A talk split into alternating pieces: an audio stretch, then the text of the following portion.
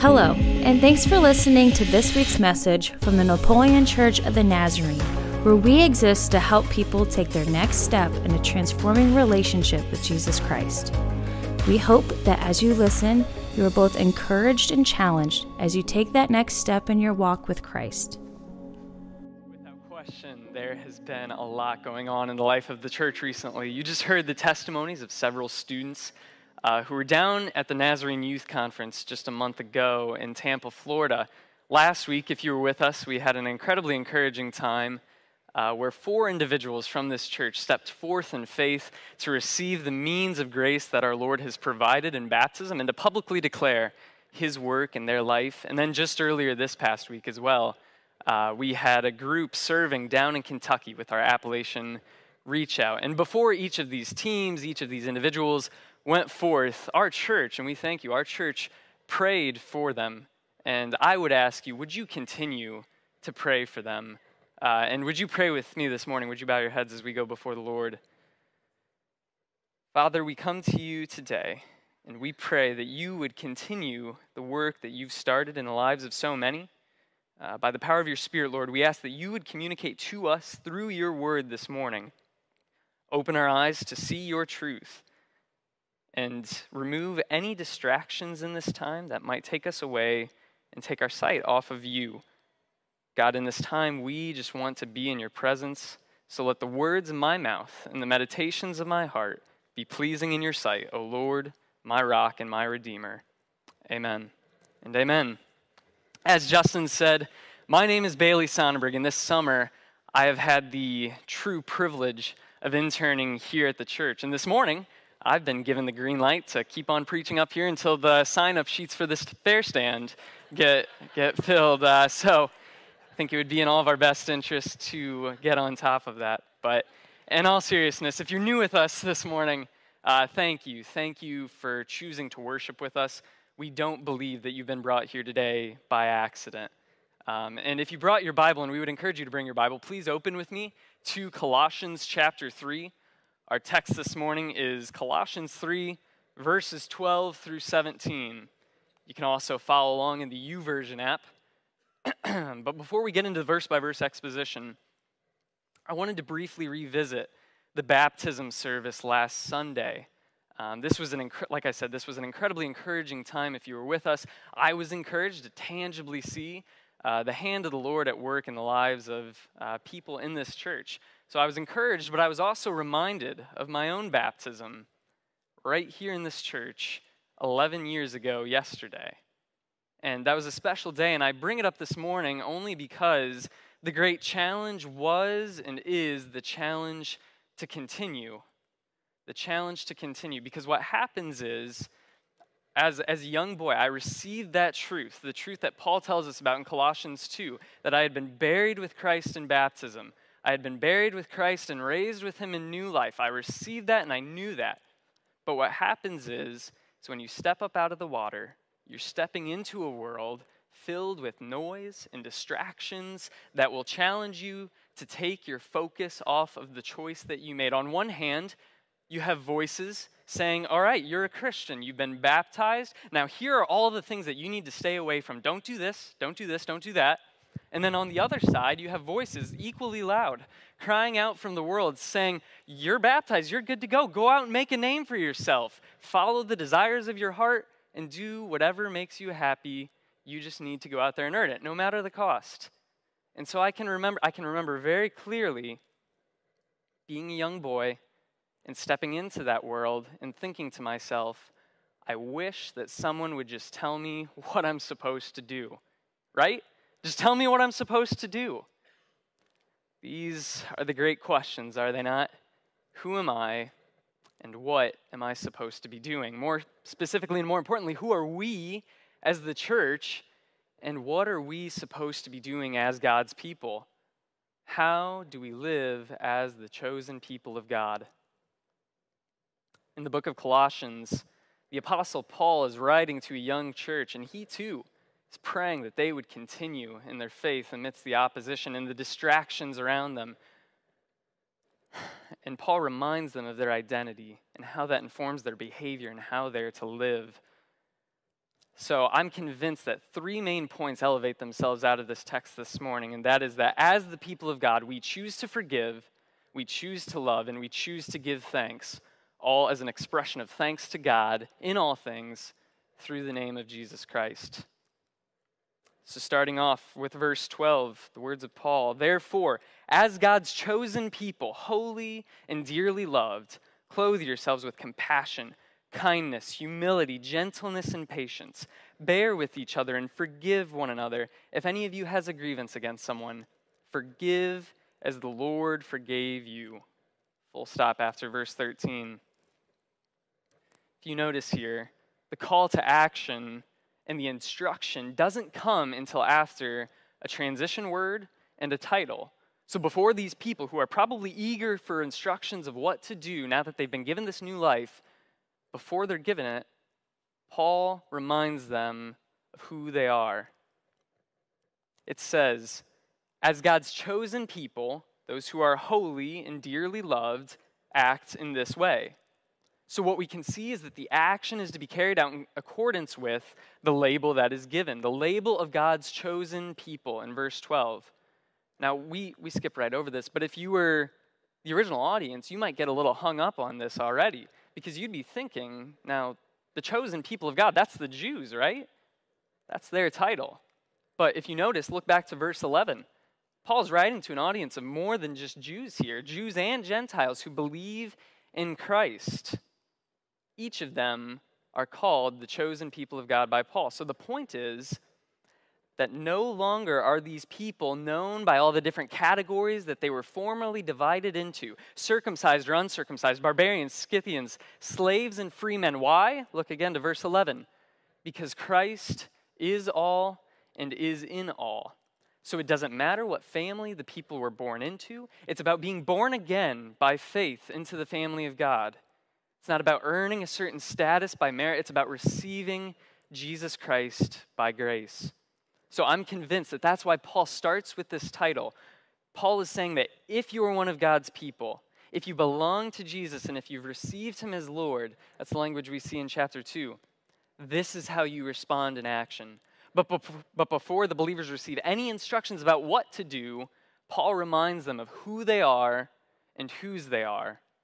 They are chosen by God. Now their responsibility is to choose their behavior. So, with that in mind, we read on with the original question in mind what are the people of God supposed to do? Back to verse 12 Clothe yourselves with compassion, kindness, humility, gentleness, and patience. Bear with each other and forgive one another. If any of you has a grievance against someone, forgive as the Lord forgave you. So, from this, by inference, we can see yet another description of God's chosen people, a description that helps us understand, I think, what Paul is getting at here. He says that God's chosen people are forgiven. If you go back earlier in the letter, Paul reminded the people who they once were. In verse 21 of chapter 1, Paul reminds the church that they themselves were once alienated from God, that because of their sin and evil behavior, they were enemies of God in their mind. And this is not to beat them down with shame and guilt over their past, but to produce in them a sense of compassion and kindness and humility and gentleness and patience for the people around them. That's verse 12. So don't get discouraged here, because if you're like me, you see a list of virtues like this, and I feel tempted to look at myself if I want to be a among God's chosen people, and God's chosen people are described like this, I sort of get out my checklist and I think, uh, am I humble? Am I patient? But that's not the point. The good news is that introspection, looking into yourself, isn't the solution here because your assurance isn't found in yourself. If you look at this list and you look for assurance, you won't find what you're looking for. But if you look to Jesus, if you look to Jesus, you can rest assured that He is compassionate, He is kind, He is all of these things. So when your eyes are where they should be, the focus is taken off of yourself and uh, your inconsistency and onto the unchanging character of Jesus Christ. And as you follow Him, you will be sanctified and grow more and more and more into conformity with His character. So moving on to verse 13. As you're looking to Jesus, then you can see that Paul's actually being realistic when he calls the church to bear with one another. Again, we know from verse 11 that this is a diverse audience. The people of the Colossian church came from all different kinds of backgrounds, and so at times it probably was a struggle to even bear with one another.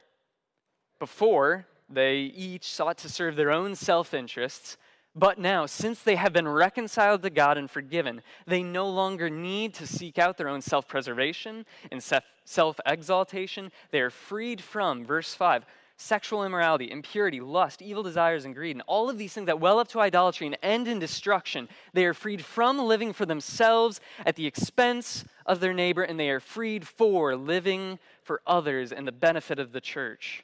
Thus, Paul says, on the basis of faith and on the basis of who you are and whose you are. Verse 13 Forgive as you have been forgiven. So, why bear with and forgive one another? Because it's no longer about you. Like Justin said last week, in the context of the church, that person, that person who you just can't stand and that it takes everything in you just to tolerate, you need to recognize that if they have received the Lord Jesus Christ by faith, as you have, then they too have been forgiven by God and covered by the blood of the Lamb. And if they have been forgiven by God, then who are you, who are we to determine whether or not they're worthy of our forgiveness? The people of God are forgiven. That's who they are. And so they forgive. And I recognize that this is easier said than done. But parents, please model this for your kids and make this a habit. This is my challenge verbally confess your own sin, ask for forgiveness often, and be willing to forgive. I'll say just briefly here again that I praise God that I grew up with a family and a church who modeled this for me and who displayed God's grace in their own lives. They did this by forgiving me and loving me even when I questioned who I was and what I was supposed to do. But when I heard people proclaim the name of Jesus, I knew that their claims were legitimate by the way that compassion, kindness, humility, all of these things naturally flowed out of their lives. But they didn't pretend to be perfect either. They didn't pretend to be perfect and hide their mistakes, but they boasted in the perfection of Jesus Christ and in Christ alone. So I would ask you to consider this morning who is it that you can choose to forgive as the Lord has forgiven you this week? Live as God's chosen people by forgiving as you have been forgiven. Continuing on then into verse 14, Paul says, And over all of these virtues, put on love, which binds them all together in perfect unity. Because the truth is that no one is more willing to forgive and eager to love than a person who realizes and recognizes how much they themselves have been forgiven. I'm convinced that that's why Paul leads off in verse 12 by addressing the Colossian church as those who are dearly loved by God before he instructs them to put on love in verse 14. Put on love. Those who are loved by God actively choose to love others. They choose to share the love that they themselves have received. It is the natural response. This isn't just an abstract or subjective idea of love that means different things to different people at different times. This is a reality that is proven and demonstrated by God's love for us. If we go back to chapter 1 again, verses 3 through 4, Paul explains that the love that is shared among God's people comes from the demonstration of his love in the true message of the gospel. In Romans 5 8, Paul says that God demonstrates his own love for us in this that what? While we were still sinners, Christ died for us. This is the good news of the gospel, being fully known and fully loved by God, which produces love in the life of the Christian. This is a love that binds all things together in perfect unity. It pervades its way into every area of the life of the believer. Because without the motivation of love in all things, we cannot truly be compassionate, kind, humble, or any of these other things, because then we would be doing the actions selfishly. And if we do not forgive with the motivation of love, we would not be forgiving as the Lord forgave us. We are not forgiven by God with superficial tolerance, but rather we are comprehensively fully freed and forgiven because of love, because of the love that, Father, that Paul says in chapter 2, verse 14, the love of the Father that took away our sin and nailed it to the cross, that the transgressions of the people of God are removed as far as the east is from the west, because of the love of God, which results in the motivation of love for God's people as the Spirit of the living, risen Christ dwells within them.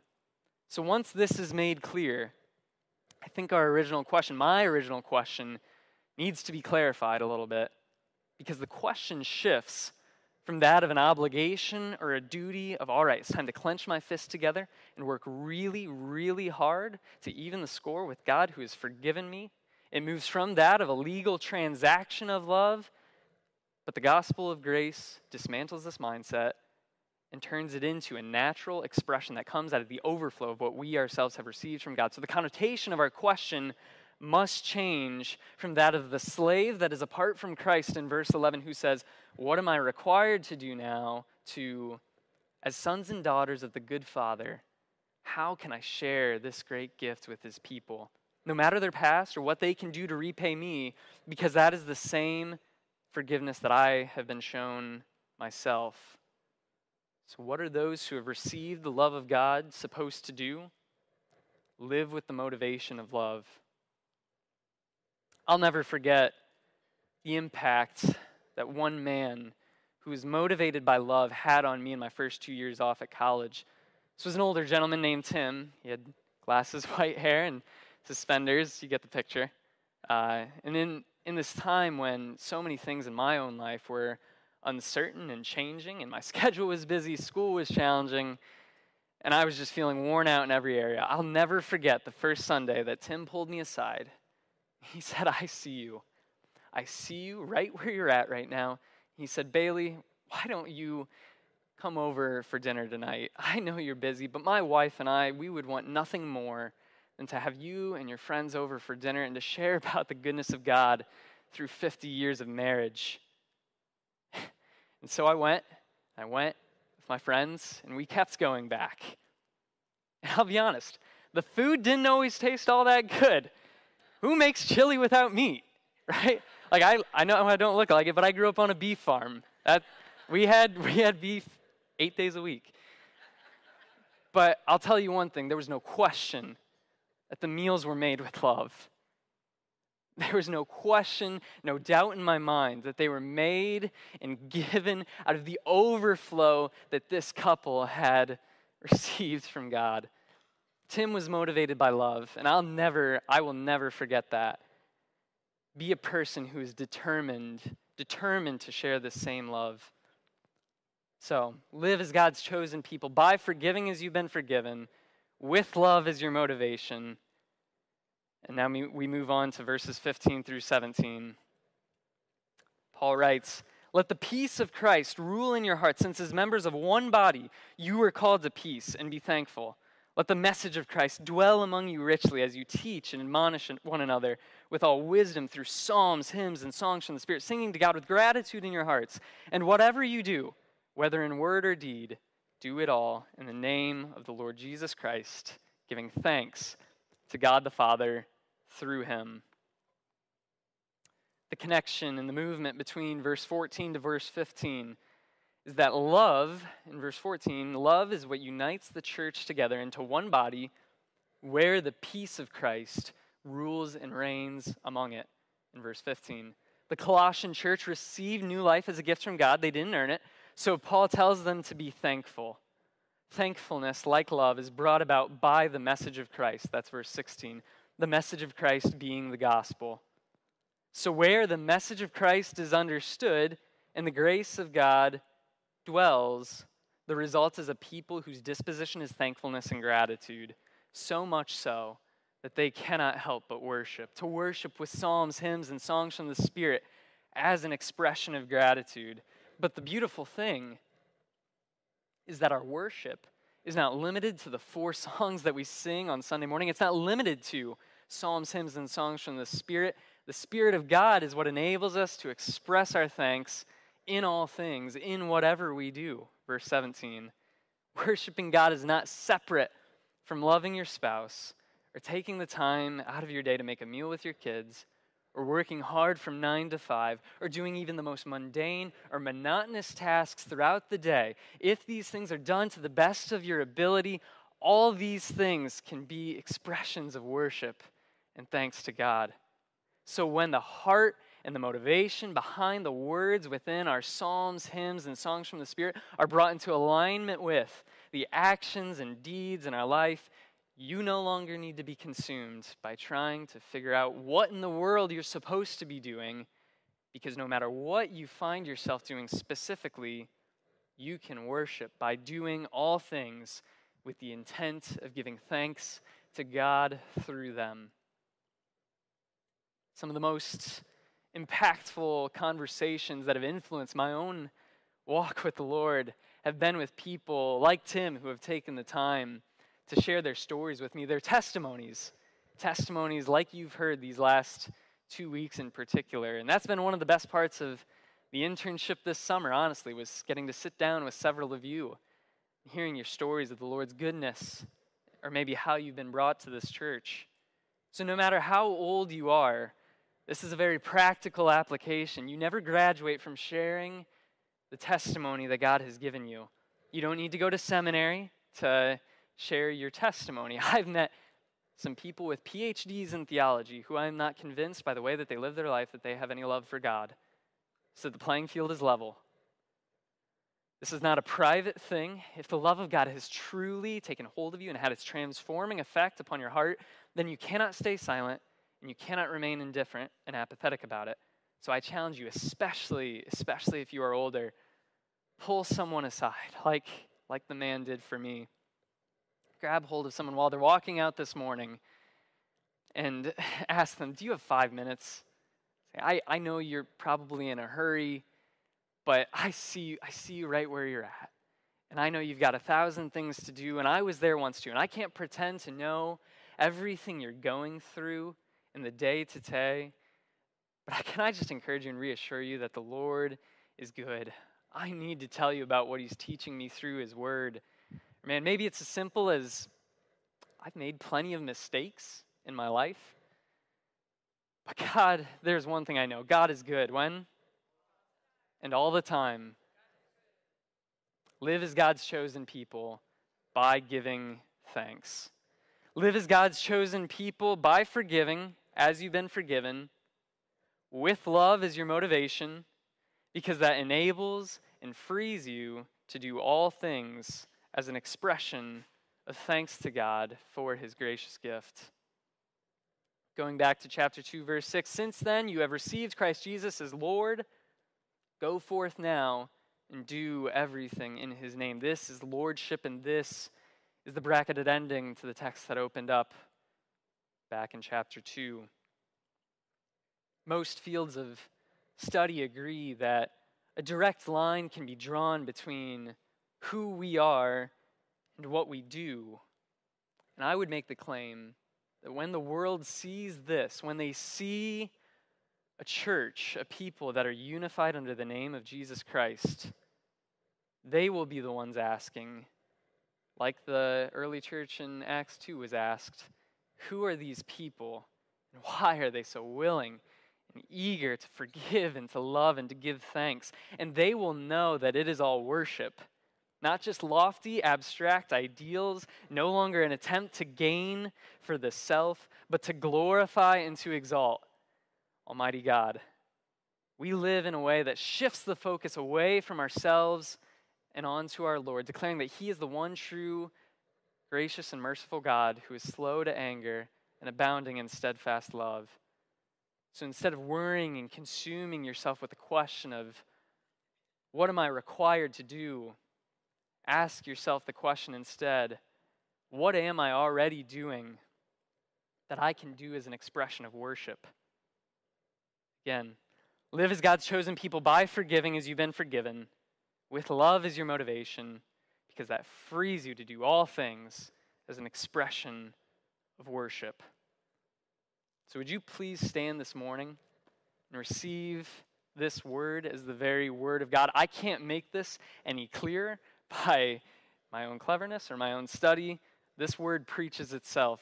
So please receive this this morning as you go. Therefore, as God's chosen people, holy and dearly loved, clothe yourselves with compassion, kindness, humility, gentleness, and patience. Bear with each other and forgive one another. If any of you has a grievance against someone, forgive as the Lord forgave you. And over all of these virtues, put on love, which binds them all together in perfect unity. And let the peace of Christ rule in your hearts, since as members of one body, you were called to peace, and be thankful.